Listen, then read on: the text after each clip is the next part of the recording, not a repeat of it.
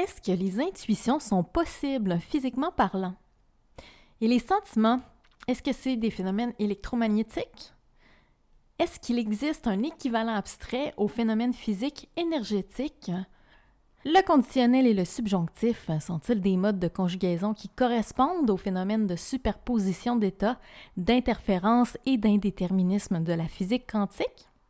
Eh bien, bienvenue dans le monde des phénomènes à cinq dimensions, où les questions pourraient avoir plusieurs réponses indéterminées et superposées faut-il donc être complètement fou pour se risquer à établir des correspondances entre la physique et le langage?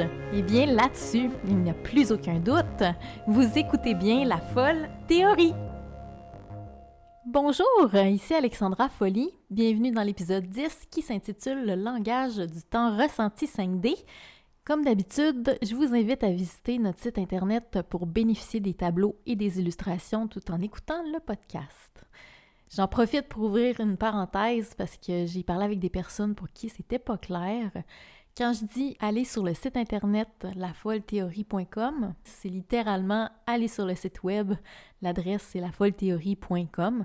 C'est euh, pas des pages de la folle théorie sur les réseaux sociaux euh, Facebook, Twitter ou Instagram. D'ailleurs, euh, ça fait un petit bout de temps que j'ai rien posté sur, euh, sur ces plateformes-là parce que je manque un petit peu de temps pour ça.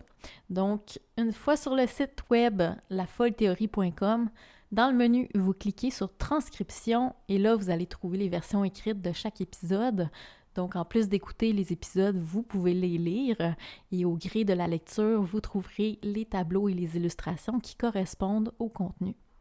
Dans l'épisode précédent, on a commencé l'étude sémantique des phénomènes à cinq dimensions. On a vu que les phénomènes physiques à cinq dimensions, c'est de l'énergie et que l'énergie, c'est ce qui met les particules en interaction. Donc, c'est ce qui met les choses en relation dans le cosmos et qui génère des possibilités d'événements. Étant donné que les possibilités, ce sont les multiples chemins que la réalité peut prendre en fonction des échanges d'énergie, il faut plusieurs lignes pour représenter le cours probable des événements. Et donc, dans notre analyse des structures sémantiques, l'énergie comporte deux dimensions temporelles. Dans cet épisode-ci, on va pousser l'analyse sémantique plus loin, on va voir les différentes facettes de ce temps-là de potentialité et comment à travers le langage on perçoit les relations et les énergies en toute fin, on va venir établir les correspondances des phénomènes 5D dans différents domaines. Le premier ordre de phénomène 5D, c'est la probabilité. La probabilité, c'est la quantité de possibilités que quelque chose se produise à partir d'une situation. Dans les épisodes sur les phénomènes à quatre dimensions, on a vu qu'une situation, c'est un ensemble d'états formés par des forces 4D. Donc, la valeur 1D d'une situation 4D, ça nous donne une probabilité et c'est bien 5D. C'est comme pour la durée 1D d'une force 4D qui se traduit en énergie 5D. Pour que quelque chose se produise, c'est-à-dire pour que des forces engendrent des actions, il faut que des entités soient mises en relation par une circulation d'énergie. OK, donc la probabilité, elle correspond à la mesure des chemins que l'énergie pourra emprunter. Pour parler d'événements qui sont probables, on conjugue les verbes au mode conditionnel comme dans ça se ferait ou bien ça serait. Et on peut exprimer la même chose avec des formules comme peut-être que ça se fait ou encore c'est faisable. Vous ne le saviez probablement pas, mais vous êtes donc tout à fait capable de percevoir et de parler de choses qui ont cinq dimensions et vous le faites sans vous en rendre compte. D'ailleurs, quand je dis que vous êtes capable, ça aussi c'est euh, un phénomène à cinq dimensions parce que ça signifie que vous pourriez le faire et que vous en avez la capacité. S'il y a une possibilité, c'est qu'il y a une probabilité. Et s'il y a une probabilité, eh bien c'est souvent aussi parce qu'il y a une capacité. La probabilité et la capacité, ce sont deux structures légèrement différentes dans le champ du possible. Une probabilité, c'est une situation qui pourrait évoluer comme ci ou comme ça, et le changement potentiel est interne à la situation. Alors que quand on parle d'une capacité, eh bien, on parle plutôt du potentiel de quelqu'un ou de quelque chose qui pourrait produire un changement avec une portée externe, c'est-à-dire hors de soi et dans différentes situations. Donc, pour le dire autrement, la capacité, c'est ce que quelqu'un ou quelque chose pourrait produire et la probabilité, c'est ce qui pourrait se produire. La capacité, elle réside aussi dans la qualité qui permet à quelque chose d'agir d'une certaine façon. Cette qualité d'agir-là, c'est ce qui est opérant quand une entité agit. On dit alors que c'est une propriété. Par exemple, un objet capable de voler, ben, on peut dire que c'est un objet volant, et même quand il n'est pas en train de voler, eh bien sa capacité de voler, ça reste une propriété existante quand même. Donc l'adjectif verbal volant exprime une capacité de voler. La capacité, c'est une surface d'action c'est l'étendue de ce que quelqu'un ou quelque chose est en mesure de faire.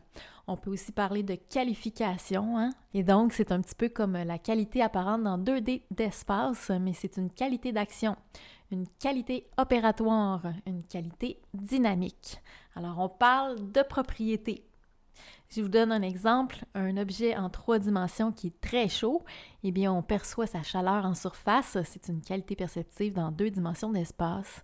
Et si on le touche, donc on parle d'un événement conditionnel à deux dimensions de temps. Cet objet-là peut nous brûler. Et le brûlant, c'est une capacité de l'objet qui a la propriété brûlante.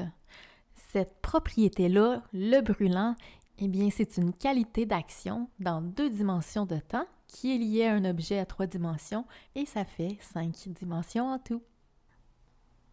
Rendu jusqu'ici, je suis obligée de faire une petite parenthèse. Dans l'épisode 8, on a vu que le suffixe heure dans un substantif, ça correspond plutôt au statut, comme un acteur ou un réalisateur. Et on a vu que le suffixe en dans un substantif, ça correspond plutôt à l'état, comme un actant ou un percevant.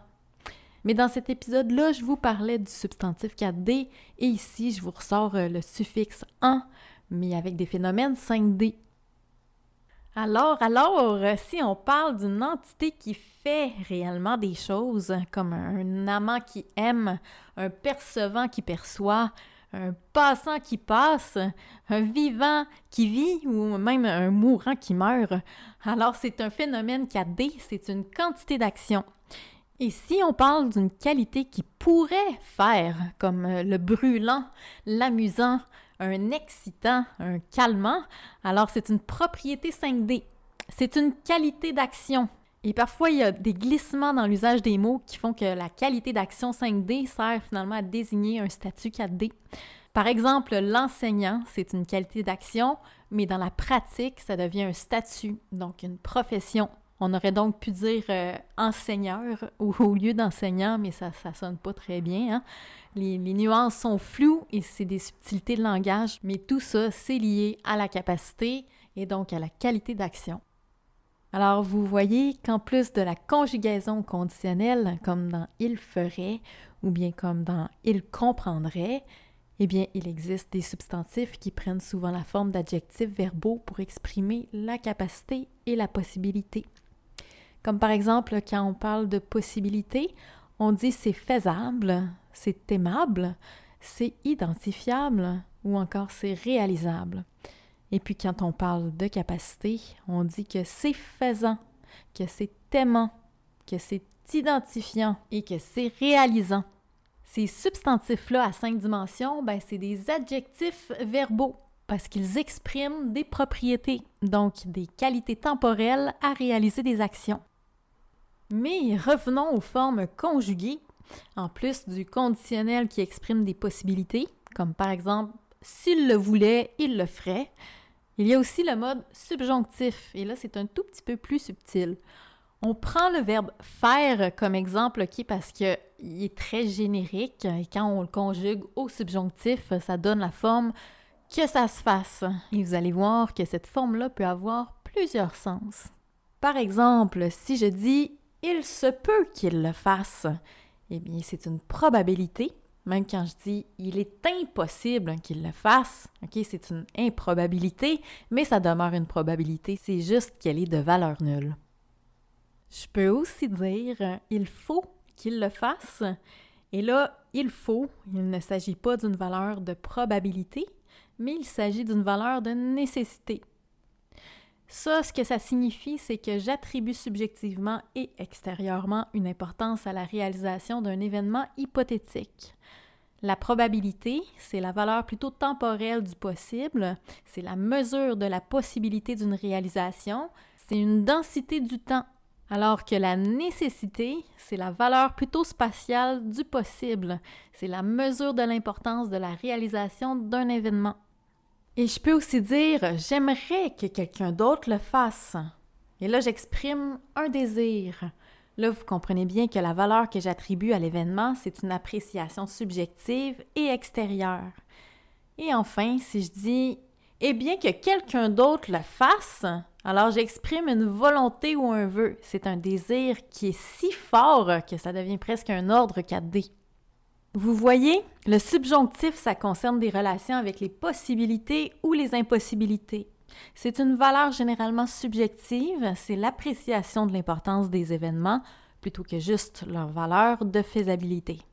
Alors, tous ces mots-là, possibilité, probabilité, capacité, potentiel, désir, volonté, ferait, faisable, faisant, que ça se fasse, ça désigne des valeurs de ce qui pourrait se produire. On peut voir ça comme des énergies qui sont disponibles quand les forces ne s'exercent pas, ou alors comme des énergies qui se déploient quand les forces s'exercent. Et dans le domaine physique, ces énergies-là, eh bien, on peut les percevoir indirectement quand on observe des corps à travers leur mouvement, leur vélocité ou même leur posture. Par exemple, quand je regarde la photo de quelqu'un qui est manifestement en déséquilibre, eh bien, je comprends qu'il était en mouvement au moment où la photo a été prise. Donc, l'aspect physique des corps, ça donne une indication de l'énergie en circulation. Mais l'étude du langage nous indique qu'il existe d'autres façons de percevoir l'énergie. Qu'est-ce qu'on dit quand on perçoit une probabilité? Eh bien, on va avoir tendance à dire j'ai le sentiment que ça pourrait se produire. Ou bien encore, j'ai l'intuition que ça va arriver. Donc, quand on perçoit directement une possibilité, on a un sentiment, on a une intuition. Une intuition, c'est un sentiment qui peut être parfois tellement net que c'est presque une certitude.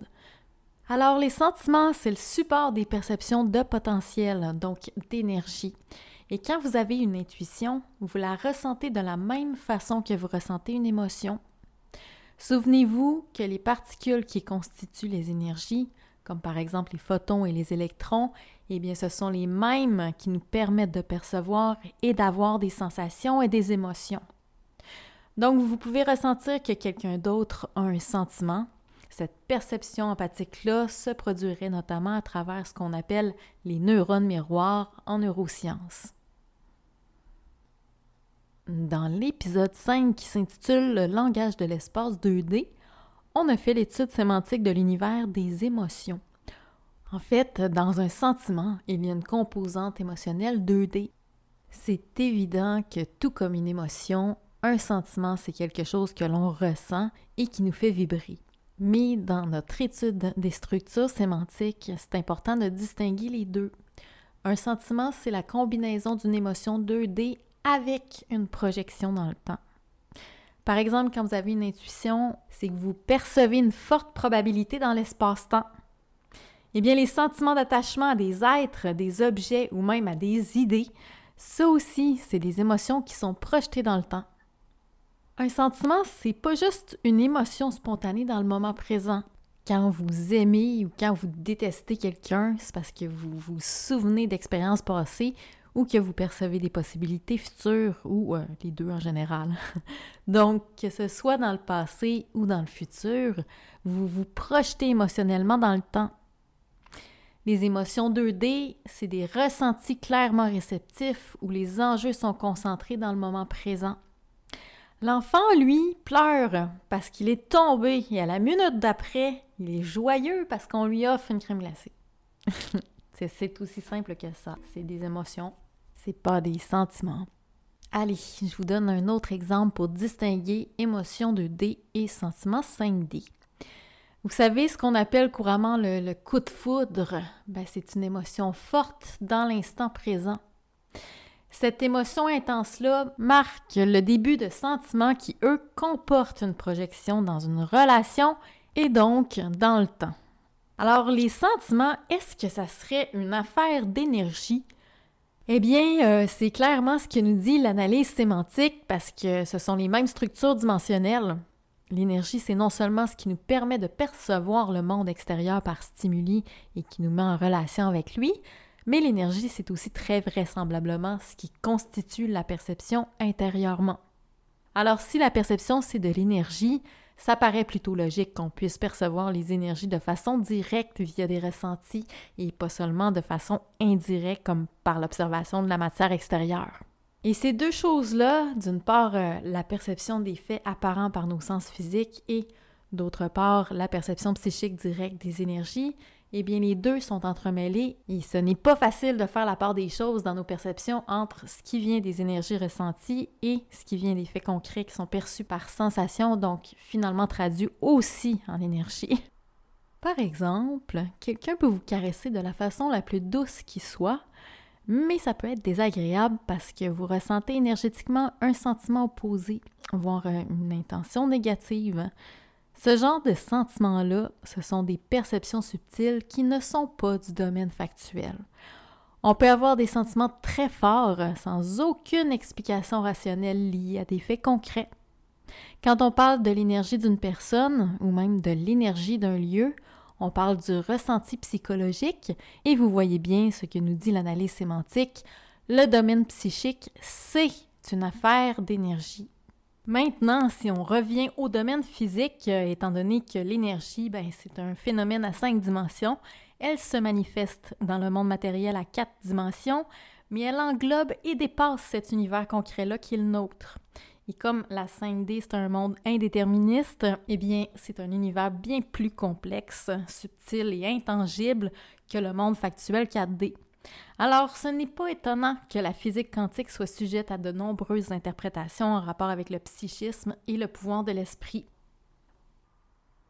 Voyons maintenant les correspondances des phénomènes à cinq dimensions entre les différents domaines de la perception, c'est-à-dire physique, psychologique et abstrait, et vous allez voir qu'on commence à faire de l'analyse sémantique dans le sens inverse, c'est-à-dire du psychique vers le physique. On a vu que de façon générale, l'énergie dans le domaine physique, ça correspond aux relations dans le domaine abstrait. Pour notre analyse sémantique à cinq dimensions, on est parti des phénomènes physiques qu'on peut décomposer en 1D par 4D, tels que la durée 1D, des forces 4D, et ça, une force qui s'exerce pendant un certain temps, ça s'exprime en énergie. Ici, on traduit ça dans le domaine abstrait, ça correspond à la variation 1D, des états ou des situations 4D. La variation des situations, ce sont des probabilités et des possibilités qui occasionnent des enjeux. Les enjeux, c'est la quantité d'énergie qui est mise en jeu, c'est-à-dire en circulation dans une situation. Là, euh, soyez sans crainte si votre intuition demeure brouillée. Tout ça est illustré sur le site lafollethéorie.com, alors je vous invite à y jeter un coup d'œil. Dans des termes un petit peu plus adaptés au domaine psychologique, pour évoquer une probabilité, on parle de la tournure d'une situation.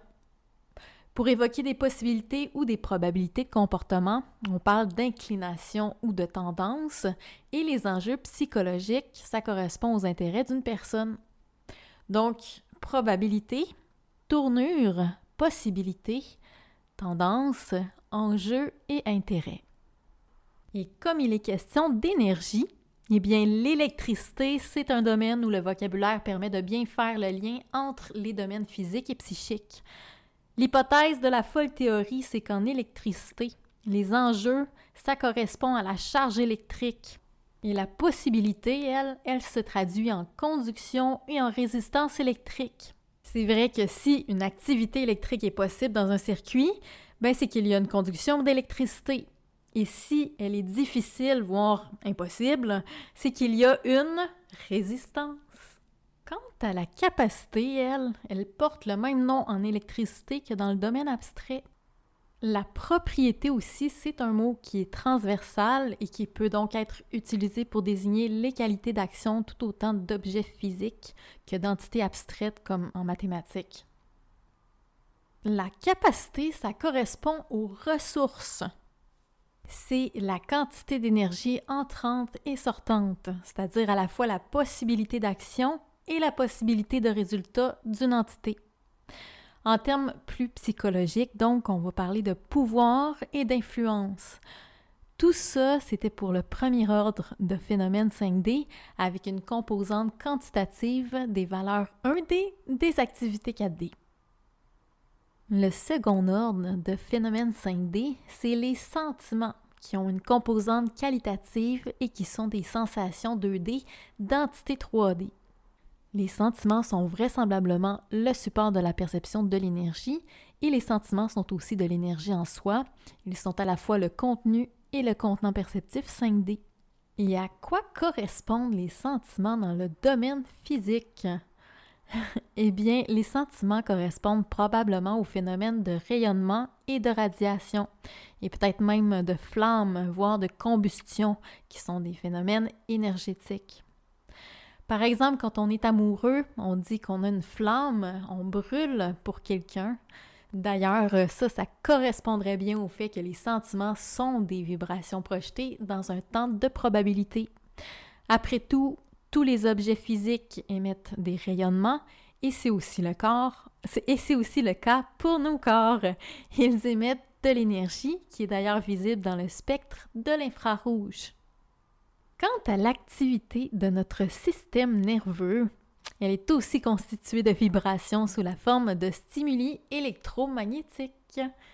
Ces correspondances-là entre l'activité psychique et l'énergie physique, ben, ils sont le cœur même des neurosciences et ces rayonnements-là dans nos corps varient notamment en fonction des émotions.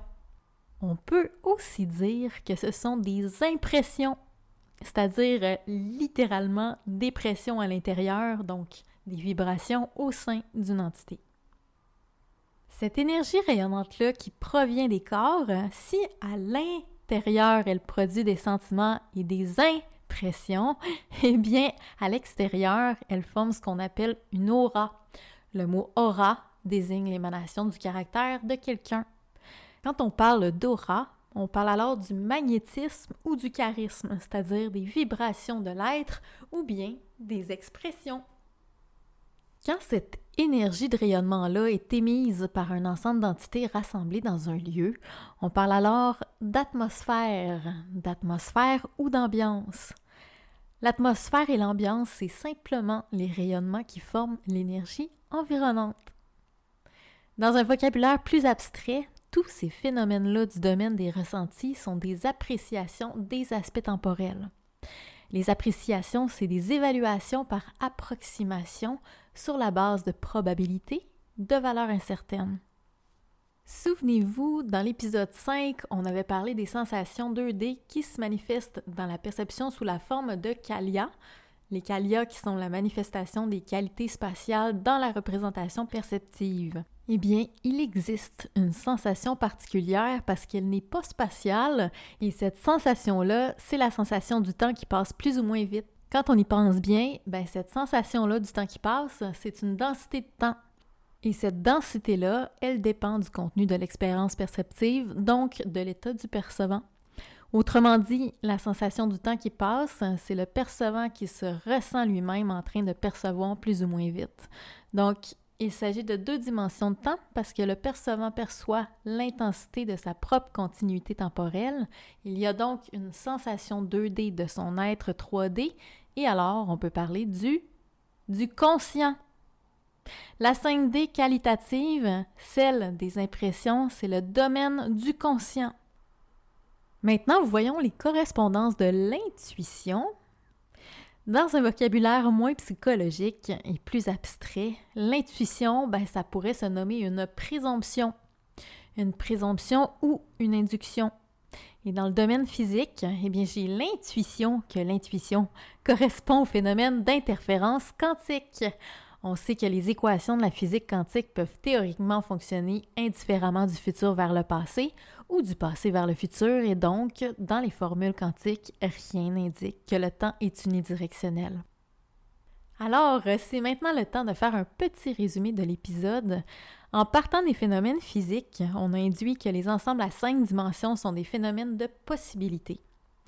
Ensuite, en faisant l'analyse sémantique du champ des possibilités dans le langage, on a identifié que les phénomènes physiques énergétiques à cinq dimensions correspondent dans le domaine abstrait aux probabilités, aux ressources, aux enjeux, aux capacités, aux propriétés, aux impressions et aux expressions. Et finalement, dans le domaine psychologique, ces énergies-là correspondent aux phénomènes d'inclination, de sentiment et d'intuition, de désir, d'intérêt, de pouvoir, de charisme et d'ambiance. Et voilà, c'est tout pour cet épisode-ci. On se retrouve bientôt dans le onzième épisode entièrement consacré au phénomène 6D. Comme ça, on va boucler la boucle avec trois dimensions d'espace et trois dimensions de temps et on aura fait le tour du cosmos physique. Ce bagage-là des dix premiers épisodes, il est essentiel pour nous permettre enfin d'approcher nos croyances et nos différentes façons de discerner le monde.